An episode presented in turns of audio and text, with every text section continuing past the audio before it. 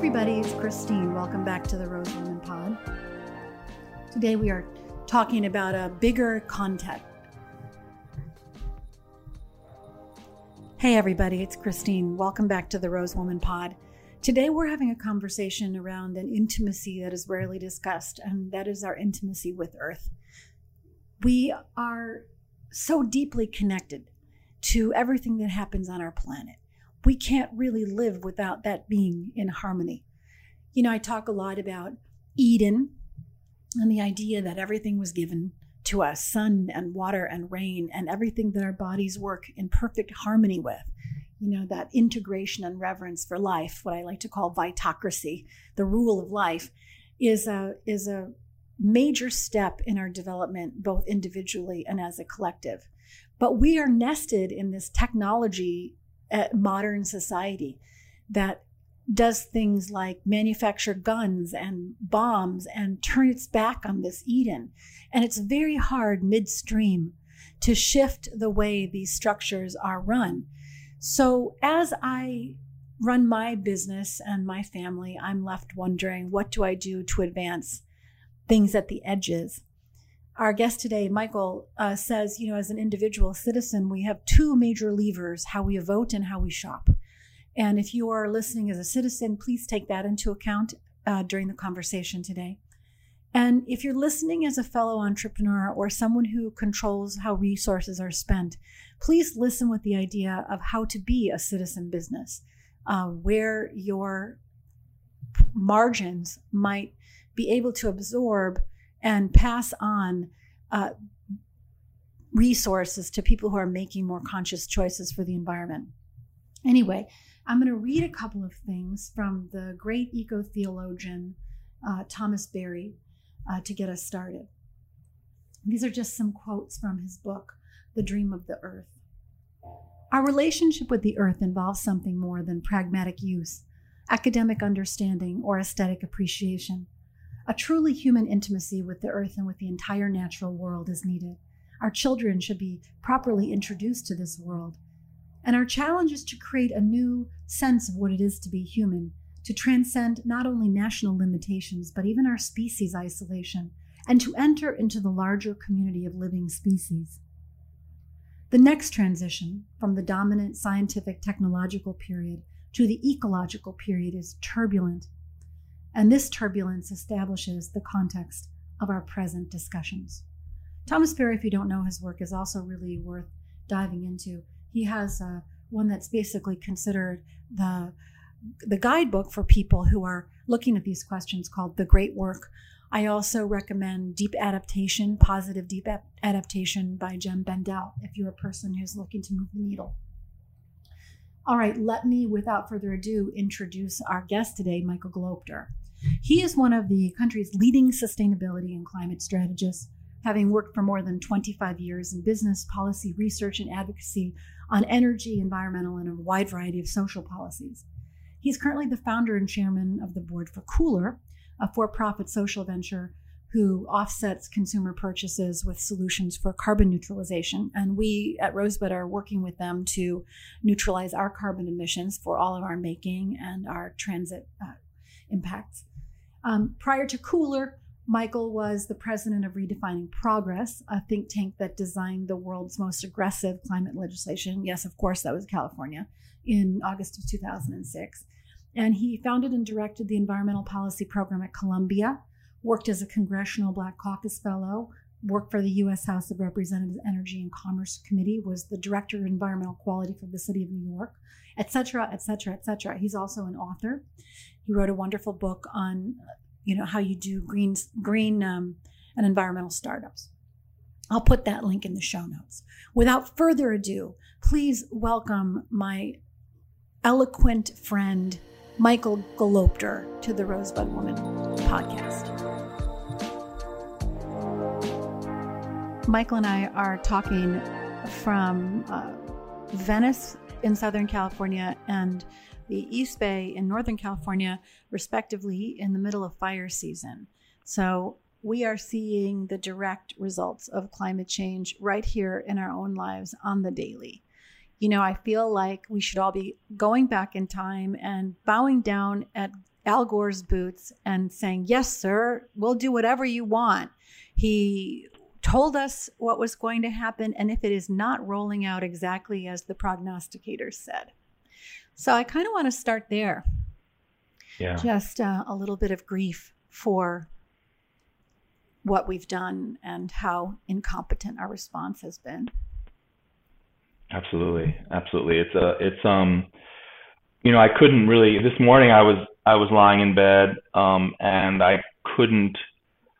I just I just could see through the blinds that there was just something just dark and red outside, and I I didn't want to get up. Like I just couldn't believe it could be this sort of really apocalyptic. Um, and that's what it feels like up here. It's just stunning that it's you know nine o'clock in the morning and uh, and the sky is blood red, uh, and you can't see it. You, all you can see is blood red clouds. Yeah, crazy. And you can tell the clouds are kind of formed from the particulate matter from the fires. That they're they've the, the, the water vapors coalesced because of the amount of particulate in the air. Uh, it's not just the normal Bay Area fog at all. And, and that's been going on for a while. About two weeks now. Kind of intense. Yeah, all the way to the Rockies, you can see the smoke. And I mean, between that and I was on the East Coast um, a couple of weeks ago, and you see the sandstorm clouding the air coming in from mm the Arab world. Like it was, yeah. it was also like an apocalyptic scene. What is it about our psychology as individuals or collectively that stops us from making the connection between how we live or how we run our economies and this relationship to the natural world, which is just like trying to correct itself all the time. Like it's seeking stasis. Mm-hmm. I'll send moisture here. I'll send fire there. I'll send yeah. heat there, you know, just trying to like frantically balance out the ecosystems. What do you think from your experience, decades of experience working in conservation and for the eco- ecologies that we live in? What do you think it is? You know, look, I You know, look, I, I found, I mean, one of the things that I feel like I, I came to a realization a long time ago was that environmentalism was this super interesting way that science was undermining science.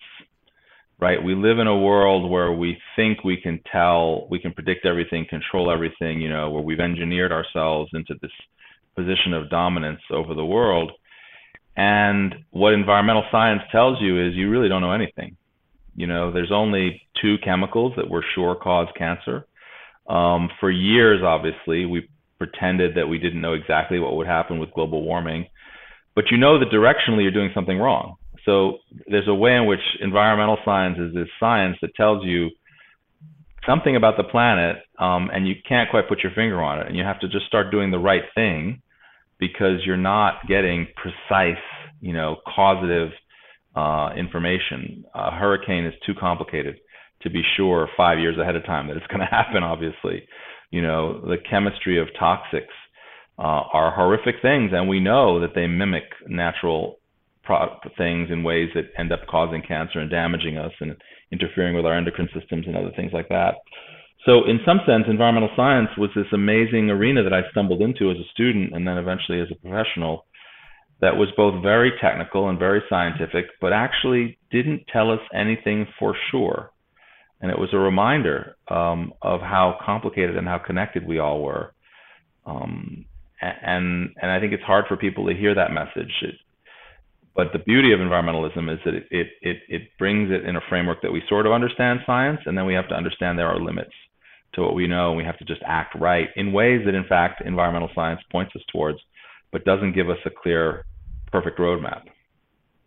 So, this, um, you're basically saying that this directional correctness, which is a little bit of an oxymoron to scientific exactly. causation, yes. you know, that this directional correctness should have been enough, but because there was enough wiggle room, people yeah. were like, well, there's no proof, and therefore they didn't we collectively couldn't act in time. Yeah, yeah, and that, you know, and these are these are um, you know, the cultures that we've had cultures on the earth that understood these signals, indigenous cultures in on every continent that understood and acted on these signals.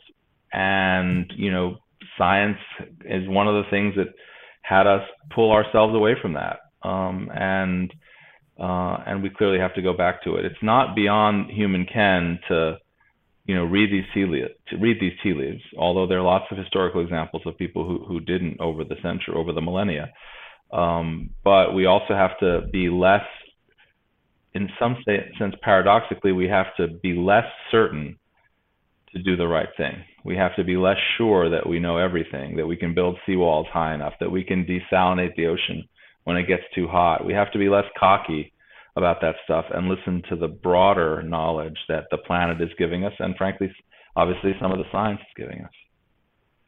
Something that happened this year in the initial part of the slowdown, uh, when many of our distractions went away, is I think a lot of people were confronted with who they were mm. without the capitalist or commercial economy constantly propping them up. Mm-hmm. You know, and that there's a period in between the way it was and the way it will be, or the what it's evolving to, that is very uncomfortable. There's a lot of intense emotions with it. Mm. And that it's that there's there's also something that's not just about like reading the signs externally, but mm-hmm. this unwillingness to be uncomfortable in one's own body. Mm-hmm. Yeah, sitting still is hard. You know, it's it's um it's hard work for a lot of people to just be with um you know something that is evolving. This pandemic, again, another thing that is far out of our control. Um, that's rolling that rolls across the landscape, and I think. Uh, yeah, no, it's been it's been amazing. And I think, and honestly, you know, we started we started Cooler right right as the pandemic started, and I was like, oh crap, you know, this is not this is here we go. It's going to be a tough economic situation. And what we're finding instead, just like with Black Lives Matter and the movements for civil rights that have you know spread across the world, um, that this silence calls people to respond to you know some of the deeper signals that are running out there. And we found the uptake on companies and individuals who want to take action on climate uh, amazing. Um, and I think I think there's a good side and a bad side. It makes people really uncomfortable, but when people are able to be still and listen, they they take very interesting and deep action. Yeah, I think in this time we moved in that direction also. So, you know, in the introduction, I said, I told everybody about Cooler and what it's about, and this time in um, as a business responding to everywhere that we can w- while still being in business on our other mission yeah. to being a good actor in the world. And, you know, I was thinking about the terms we use like conscious capitalism, corporate social responsibility, all B Corp. I hate all of those terms. Mm. And the reason is they imply that you can be different than that, that you can be other than that. Yeah. And that to start thinking that um, you're a citizen business you're yeah. a business, and as a business, you're an entity, and you're an entity that's grounded in a place and nested in a culture and an environment, and you're a citizen. Yeah. And as a citizen, you have certain obligations to rest in the commons and to start acting like it. So, from our work, you know, we started to do a little bit of an inventory on what, how would a good citizen behave and we mm-hmm. looked at some non traditional things for business like economic inclusivity, making sure that everyone was being paid right. They all had equity in the company. We looked at things like visual inclusivity, like how we're representing customers in our imagery, who mm-hmm. we're hiring by age and race and diversity or all kinds. We looked at um, what I would call uh, like clean making that yeah. everything that goes into our products from end to end is sourced sustainably. And then we got into the recycled components, making sure that's sustainable, cradle to cradle. But the piece that kept eluding us was we were still making stuff and still shipping it across the United States. Mm-hmm. And so that's, you know, you and I have known each other a while. Yeah. And that's where the conversation really got into well, what could we do to neutralize even that, like our yeah. stake in carbon emissions? Before we go any more into that, I, I just want to say that once I did all of the calculations yeah. on what all of those initiatives cost me as a company, how much they increased my cost, it came out to about 15%. Yeah. And so if I look at that like as a small business, that just means I take home less at the end of the day as an owner. Yeah. And that's not a big deal for me. Like I have Yeah. enough.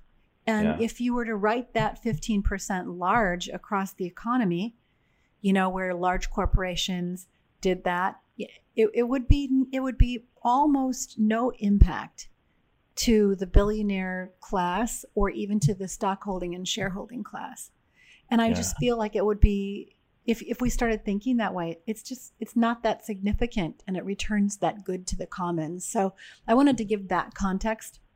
We're going to talk later in this episode, in another segment, with some other green makers who are thinking about, you know, how they make in in different and the decisions they're making and where it's difficult.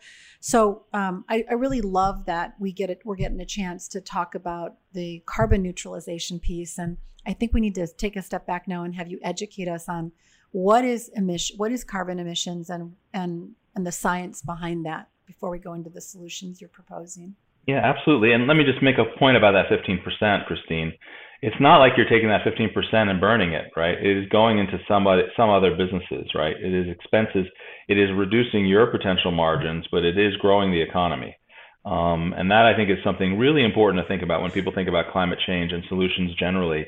Uh, we're not going to stop spending money, right? But if we if we spend our money on art or on or on digital streaming audio or or video or other things that are less um, environmentally damaging than you know flying to the Arctic for a view. Um, the economy's still humming. The money's not gone anywhere. It's just gone into different pockets, and so you know it it it, it can make it harder or or narrow margins for some businesses. But once the economy makes the adjustment, the overall number of jobs and and, and money flowing will remain the same. So it's not Um, it's not yeah, a, I'm an aggregate loss by any very means. glad you brought up that point. I would because where does that 15% go? It goes to my make my my manufacturing partners. Right. and it goes for them to buy organic materials which goes to organic farmers Yes. who are getting a lower yield Yes. and so they get they get a higher price per pound it Yes. goes to my people and my team who can then afford to live a normal life in Yes. a major city in america Yep. you know so that that's the kind of i like that dialogue um yeah a lot Yeah. So Yeah. i'm i'm trying to come up with my own little citizen business scorecard there Yeah. um okay but go So ahead let's tell talk us about- now about about carbon Yeah, absolutely. So I, you know, I, I um, I, I've been, I've been working on climate change a long time. I don't, I think of carbon as a word that's alien to most people, although it's what we're made of, right? It's our, our core, our core cellular structure is based on carbon. But basically, greenhouse gases, climate change is happening, and it is being caused by the fact that we're putting too much CO2 and other carbon-based aerosol um, gases up into the atmosphere. Uh, and it basically acts like a greenhouse gas, like a like the panes of glass in a greenhouse. It's not at all a tricky question at all. Um, the ozone layer. I was blessed to have worked with the guy who discovered the ozone hole and the problems with it, and and he was terrified because he said, you know, look, I was working on chlorine, chlorinated uh, uh, chemicals, but if I'd been working on brominated chemicals, I would never have found out about the ozone hole. Um, and so it's just like that, you know, the ozone hole was a fairly complicated chemical story that we actually solved by banning a set of really dangerous chemicals. Um, greenhouse gases is much more basic. It really just has to do with respiration. Uh, obviously, it's taken up in the form of trees and carbon in, in plants and grasses. Uh, and we sequestered a ton of that over the last 300 million years. Um, that's where all the fossil fuels come from. It comes from all the plants and all the living beings breathing, growing, being, uh, and then burying them, being buried by various geological processes. And all the fossil fuels um, in the whole world that have ever existed, that ever can be used, actually, believe it or not, amount to five days of sunlight, five days of sunlight driven growth. The rest of it is too scattered to collect. And in all of human existence, we've only used one day of that growth. We've taken it, burned it, sent it back up into the air, and that's what's causing global warming. Uh, what's positive about that story, right, is that is that the whole problem we're facing with global warming comes from the equivalent of one day of sunlight. So if we can just figure out how to collect the amazing amount of energy we have on this planet slightly more efficiently, we can do it without pollution um, and and live a lot cleaner lives. I have to get some clarification on that. Sure. So, all of this, the hundred millions of carbons that are stored beneath the earth, Yeah. and um, are only is five days of sunlight. Yeah. The total growth. the total energy content of all fossil fuels that we could ever harvest is five full days of sunlight on the planet.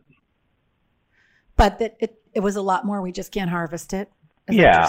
Yeah. Yeah, I mean it's been So- recycled and reused, and I mean it's in it's in you know that's the stuff that's just circulating around us, the energy that's moved us, and things like that. Yeah, All right. Okay. Cool. Got it. Yeah. So this this question of of like even that like a day of sunlight driven growth has thrown the atmosphere out out of balance. Like we Yes. can't keep up. The trees can't clean it fast enough. yeah, And you want to? I, I was talking to someone earlier this year that basically said, you know, you, you know, just stopping any more extraction yeah, because you know eventually that's going to get burned. Just like put a moratorium on Yes. that. yeah, And even even if you did that, there was almost so much already so much that had been pulled out um, that you know it would be disastrous if we burned what we have. But at the very least, stop pulling any more out. yes, that's right. So um, the, the the way we the technical term we use in climate change is that um, to stop at doubled CO2, which is already now considered to be too high, and we're getting very close to that number, you would have to not use 80% of proven reserves of fossil fuels. So that is to say, there's a bunch of oil and coal and natural gas and other stuff that is on the books of existing fossil fuel companies and different nations, parastatal organizations and nations. And we can't use 80% of it if we want to stop global warming effectively. And that's one of the deeper political challenges is that you're basically saying to those folks, take it off your books. You're not going to be able to dig it out. So now we're going back to human behavior. Yeah. So if I'm in charge of one of those companies, I don't think I'm an evil dude or Yeah. whatever. I think I'm powering the world's Yeah. expansion and feeding people and enabling Yeah. mobility that's beyond our ancestors' wildest dreams. yeah. So, and they're being rewarded by their shareholders and by their fancy house in the gated community and their wife or husband. And, you know, so there's all this behavioral stuff that legislatively, if you said, no, just stop, or morally, just stop, there are all of these countervailing forces to making that shift. Uh, syst- uh, systemically, institutionally, in in those organizations, that all comes down again to human behavior. So how do you how would you make them whole? How would you make it a better decision for them to say, yeah, we're to leave it in the ground? Yeah. Yeah. Well, I mean, I don't really think they have an entitlement to, to destroy the planet forever, I guess. I mean, what I'd say is, you know, any business, as you, as you know, really doesn't operate with more than a five year horizon. We wish they did, right? But they're, you know, in many cases, these people are making quarterly decisions, even, right? They have Mhm. huge capital endowments. They have a huge advantage in the market. Um, and they could use their power, their understanding of the energy system to transition to cleaner energy and to get off fossil fuels fairly quickly. The odds are, honestly, that 80% of them won't because they are, like many business people, actually not that creative and actually pretty selfish. Uh, and, you know, the other thing you're forgetting is that beyond what's on their books, you know, we have a whole massive geopolitical system built around this stuff, right? The United States has spent $6 trillion on wars in the Middle East since 9 11 and that's all about oil, obviously, right? So there's a huge, um, a lot, a lot of inertia, a lot of embedded interest structures around it, um, and there's a, a fight ahead of us. But the reality is, it's not very hard for any of them to actually make a decent transition. Uh, they just don't. They just consider it risky and too hard, and that's too bad for them. They're going to go out of business. Yeah. Well, you're. So I want to take it down to a non-daunting reality. Yeah. Uh, I was talking with someone on a more philosophical and religious basis. Well, let me say, Christine, I don't think- like how evolution happens, Yeah. and that evolution isn't like some mass mass process that's coordinated. It's the micro decisions of Yes. every small creature moving a little to the left or eating an orange on, you know, on a soccer field, or like it's the tiniest things that we're doing every day that are evolving life on Earth.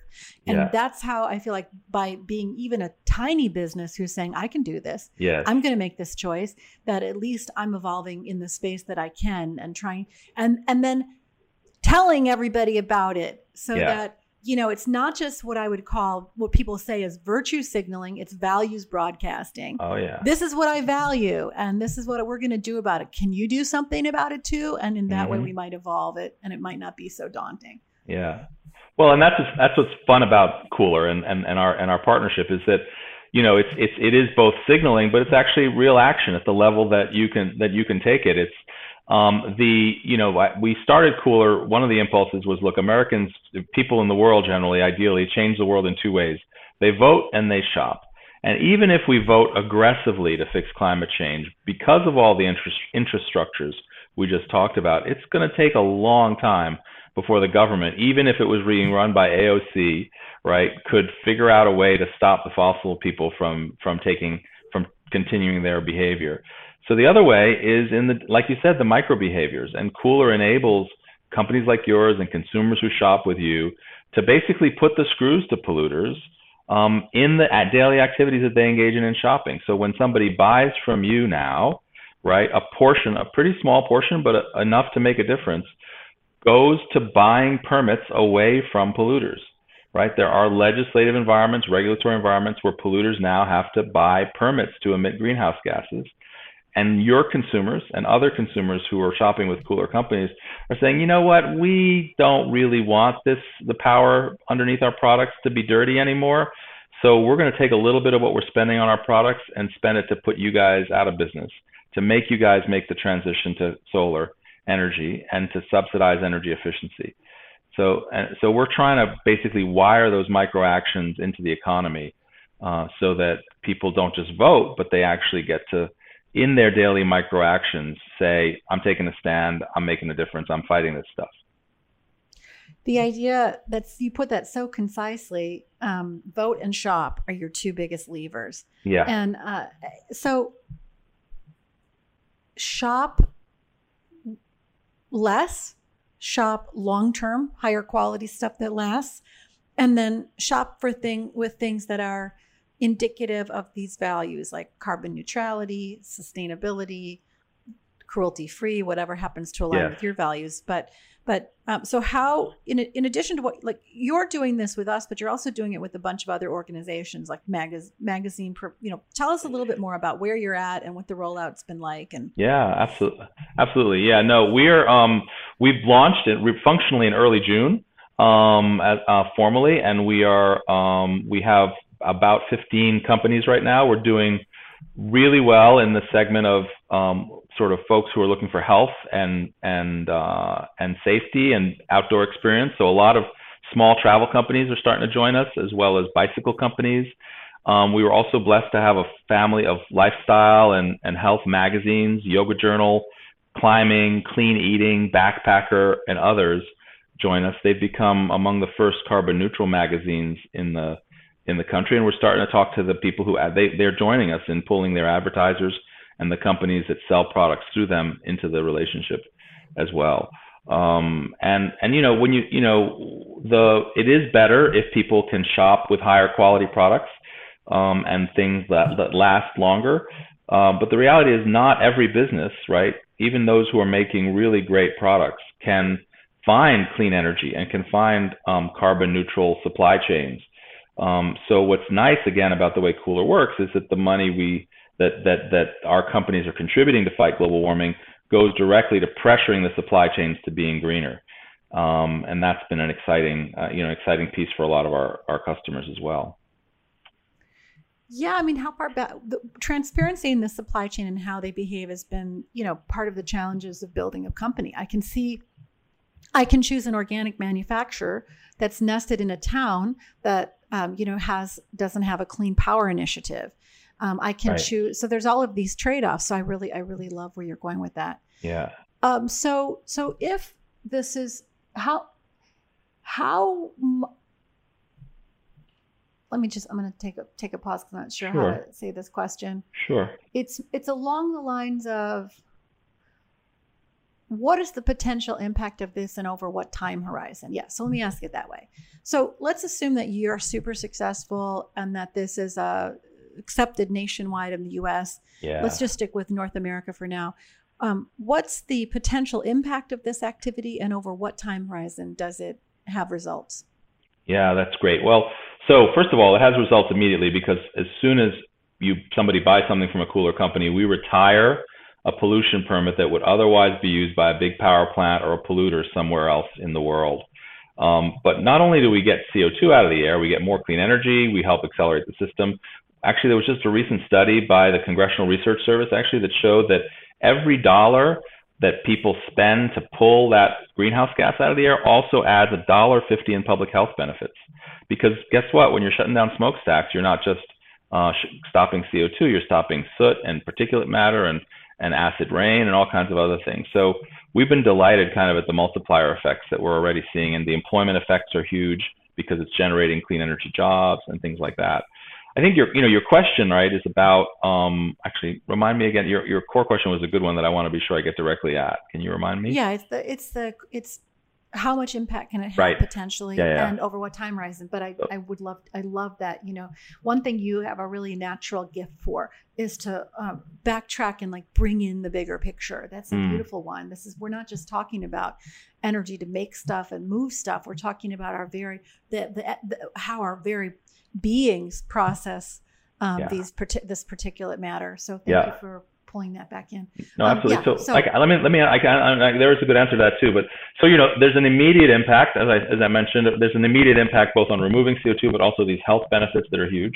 But yeah, no. The the reality is that in the United States alone, there's 15 trillion dollars of consumer spending every year that cooler could be applied to. Um, if you take about an av- the average, it's funny because the math actually pencils out almost perfectly. Um, a serious fee on carbon, one that actually internalized the cost of greenhouse gas emissions, would raise somewhere between 300 and 500 billion dollars a year in revenue, and lots of economists have done analysis on that. Well, if you put the half percent that Cooler estimates a small any business would normally have to contribute to neutralize their products, it comes out to about the same number. Um, if we don't take over the whole market, if we just hit a small fraction of what we think of as a sort of a three trillion dollar health, beauty, travel, leisure kind of um, arena where a lot of our core consumers are going to be, um, we are effectively shutting down two of the major pollution markets in the United States. Now, whether regulators will let us do that, right? Legally, we'll, should be allowed to today. If we get to that scale, um, will they let us do that? I, I look forward to the story in the, you know, in the New York Times and the and the Boston papers that you know consumers try to shut down the Northeast pollution market. Um, that'll be a fun day, right? Bloomberg could go out and spend 150 million dollars right now and shut them down, but you know it would happen, right? There'd be a legislative backlash. But if 10 million consumers are the people making it, make shutting down, putting the pressure on those polluters, I think we're looking at a different political ballgame also. I love that. That's so much more exciting as a vision. You know, shut down the major pollution markets in the US. You as a consumer, what did you say with your vote and your shopping? Yeah. You can shut down major pollution markets and there's Exactly. no need to wait. Exactly. Yeah, that's a beautiful way to put it.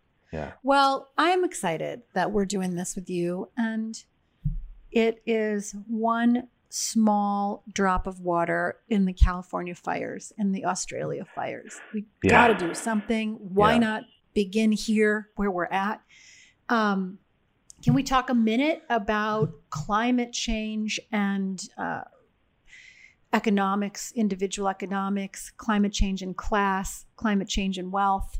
Yeah. and um and just talk about social rollout like how do you do climate when you're a refugee how do you do climate when you're can't Yeah. feed your family when 30% of people are unemployed now or some ridiculous amount that's probably misrepresented in the stats Yeah. what do we how do we how do we prioritize this major thing when there's so many literal fires to be putting out Yeah, absolutely. Well, you know, there's an you know incredible. You know, I, I was blessed to be part of the early days of the climate justice movement, which is a term that's sort of taken off globally now. Um, but the reality is that climate change is really nothing but a justice problem, right? If you think about it, it's a set of communities that overuse a resource and that impacted every the entire planet as a result.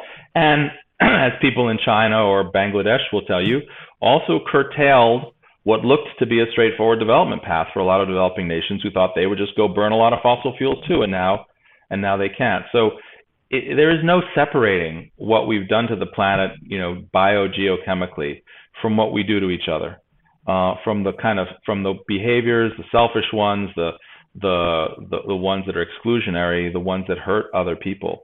Um, they're very intimately connected. So if you're, you know, so in fact, co- communities of color in the United States, low-income communities, refugees, these are the folks who are most directly connected often to what's happening. They understand it viscerally, they understand it logically really well, and they have a huge amount to contribute.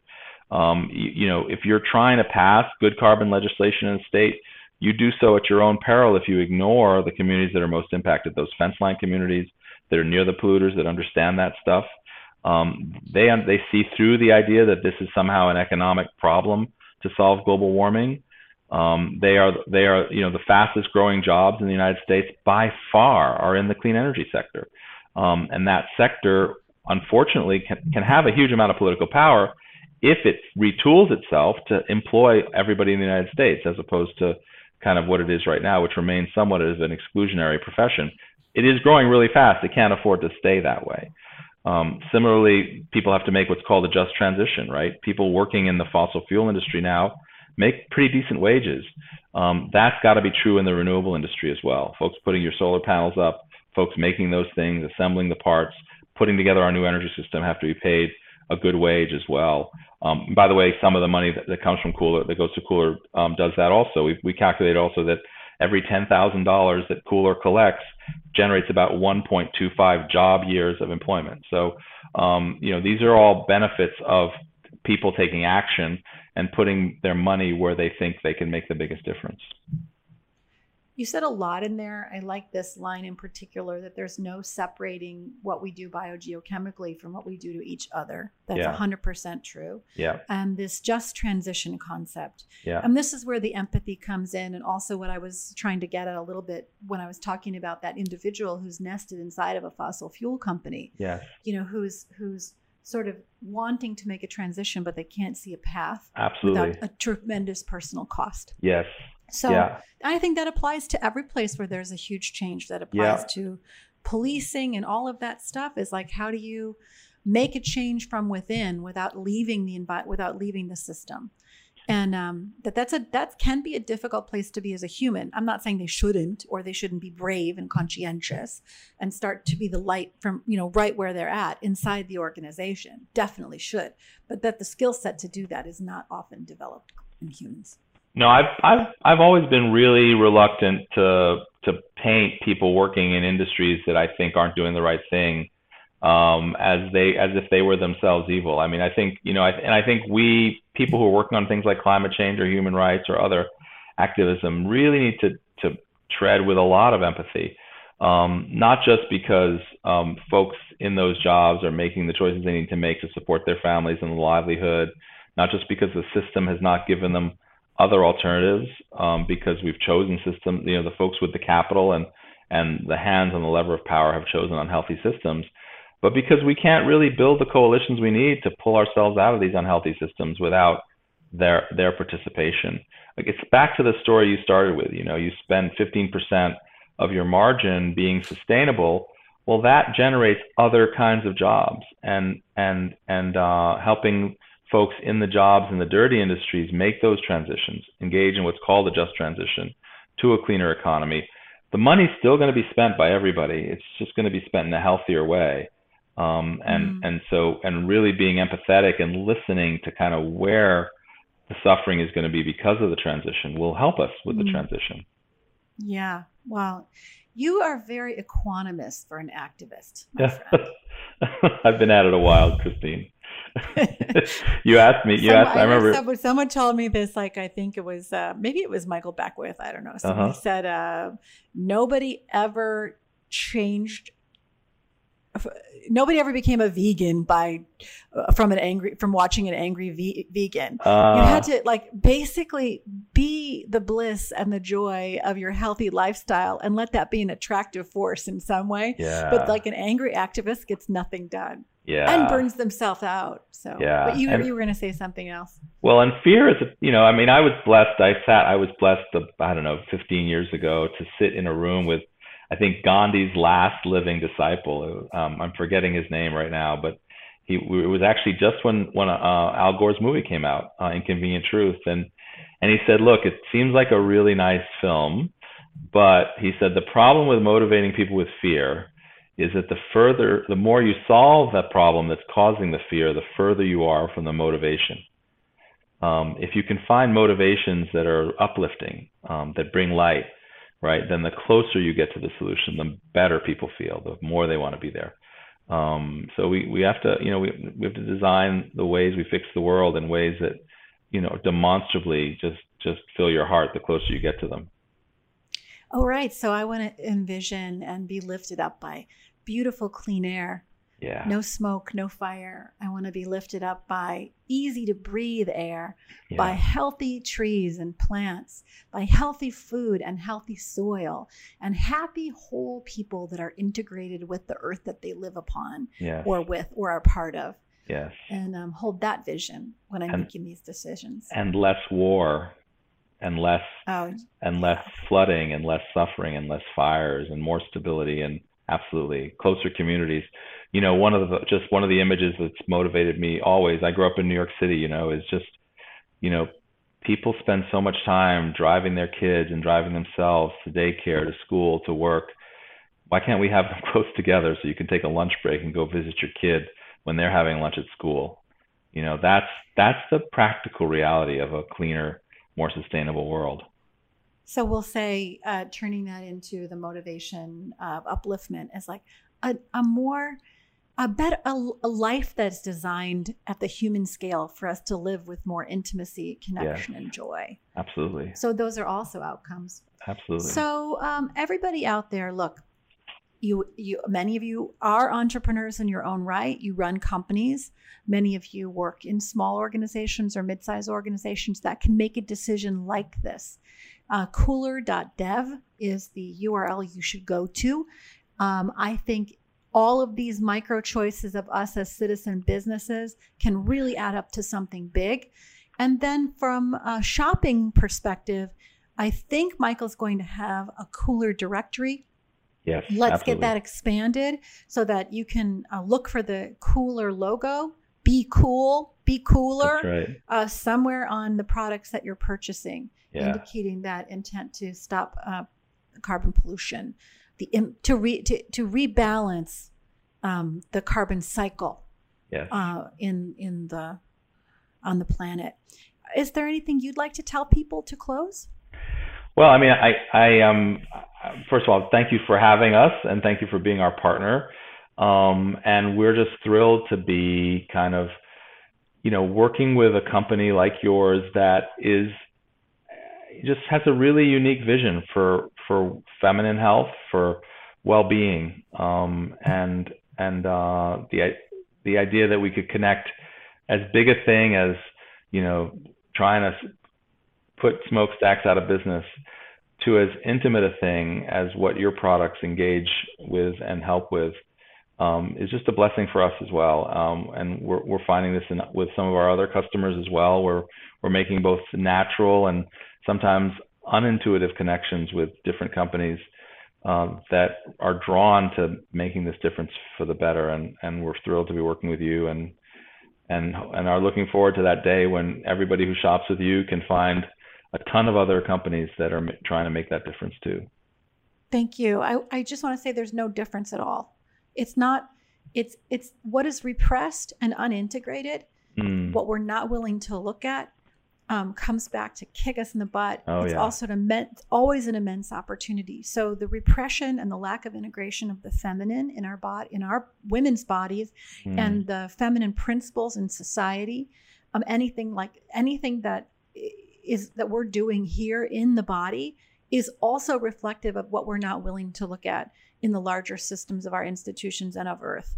And Mm. so I really feel like it's right in mission for us is like look at everything, even the uncomfortable stuff, and do what you can yeah. um, to bring it into wholeness and into the light. So um, they're tightly related, even even if I have to make some kind of a metaphorical stretch. no, no, no, no. I mean, that's what I mean. Again, it's a it's a connection that you're bringing, that you're helping make clear, and that's why we're so happy to have you as a partner. Is that you're just surfacing um, something we all feel, but you know you're making it real in the work you do and in joining us. Michael, thank you so much for everything that you've done through your career and how you hold yourself in the world. You're a real inspiration. Oh, thank you, Christine. Thank you so much for joining me on the Rose Woman Pod. I'm Christine Marie Mason, your host. The pod is brought to you by Rosebud Woman, a company I started in the intimate skincare space. You can find our amazing products at rosewoman.com vegan, plant based, pure, effective, all the good stuff. The guests and I imagine people out there when we do these shows and think how can we bring one little bit of insight, one little lever to create more spaciousness or happiness out to the world. So if you like the pod, you know what to do. Please share it, rate it, review it, subscribe, all of that stuff so that uh, we can feel your love and support and keep doing it. Have a wonderful day no matter where you're at. May the grace and joy that rests at the center of you be readily apparent.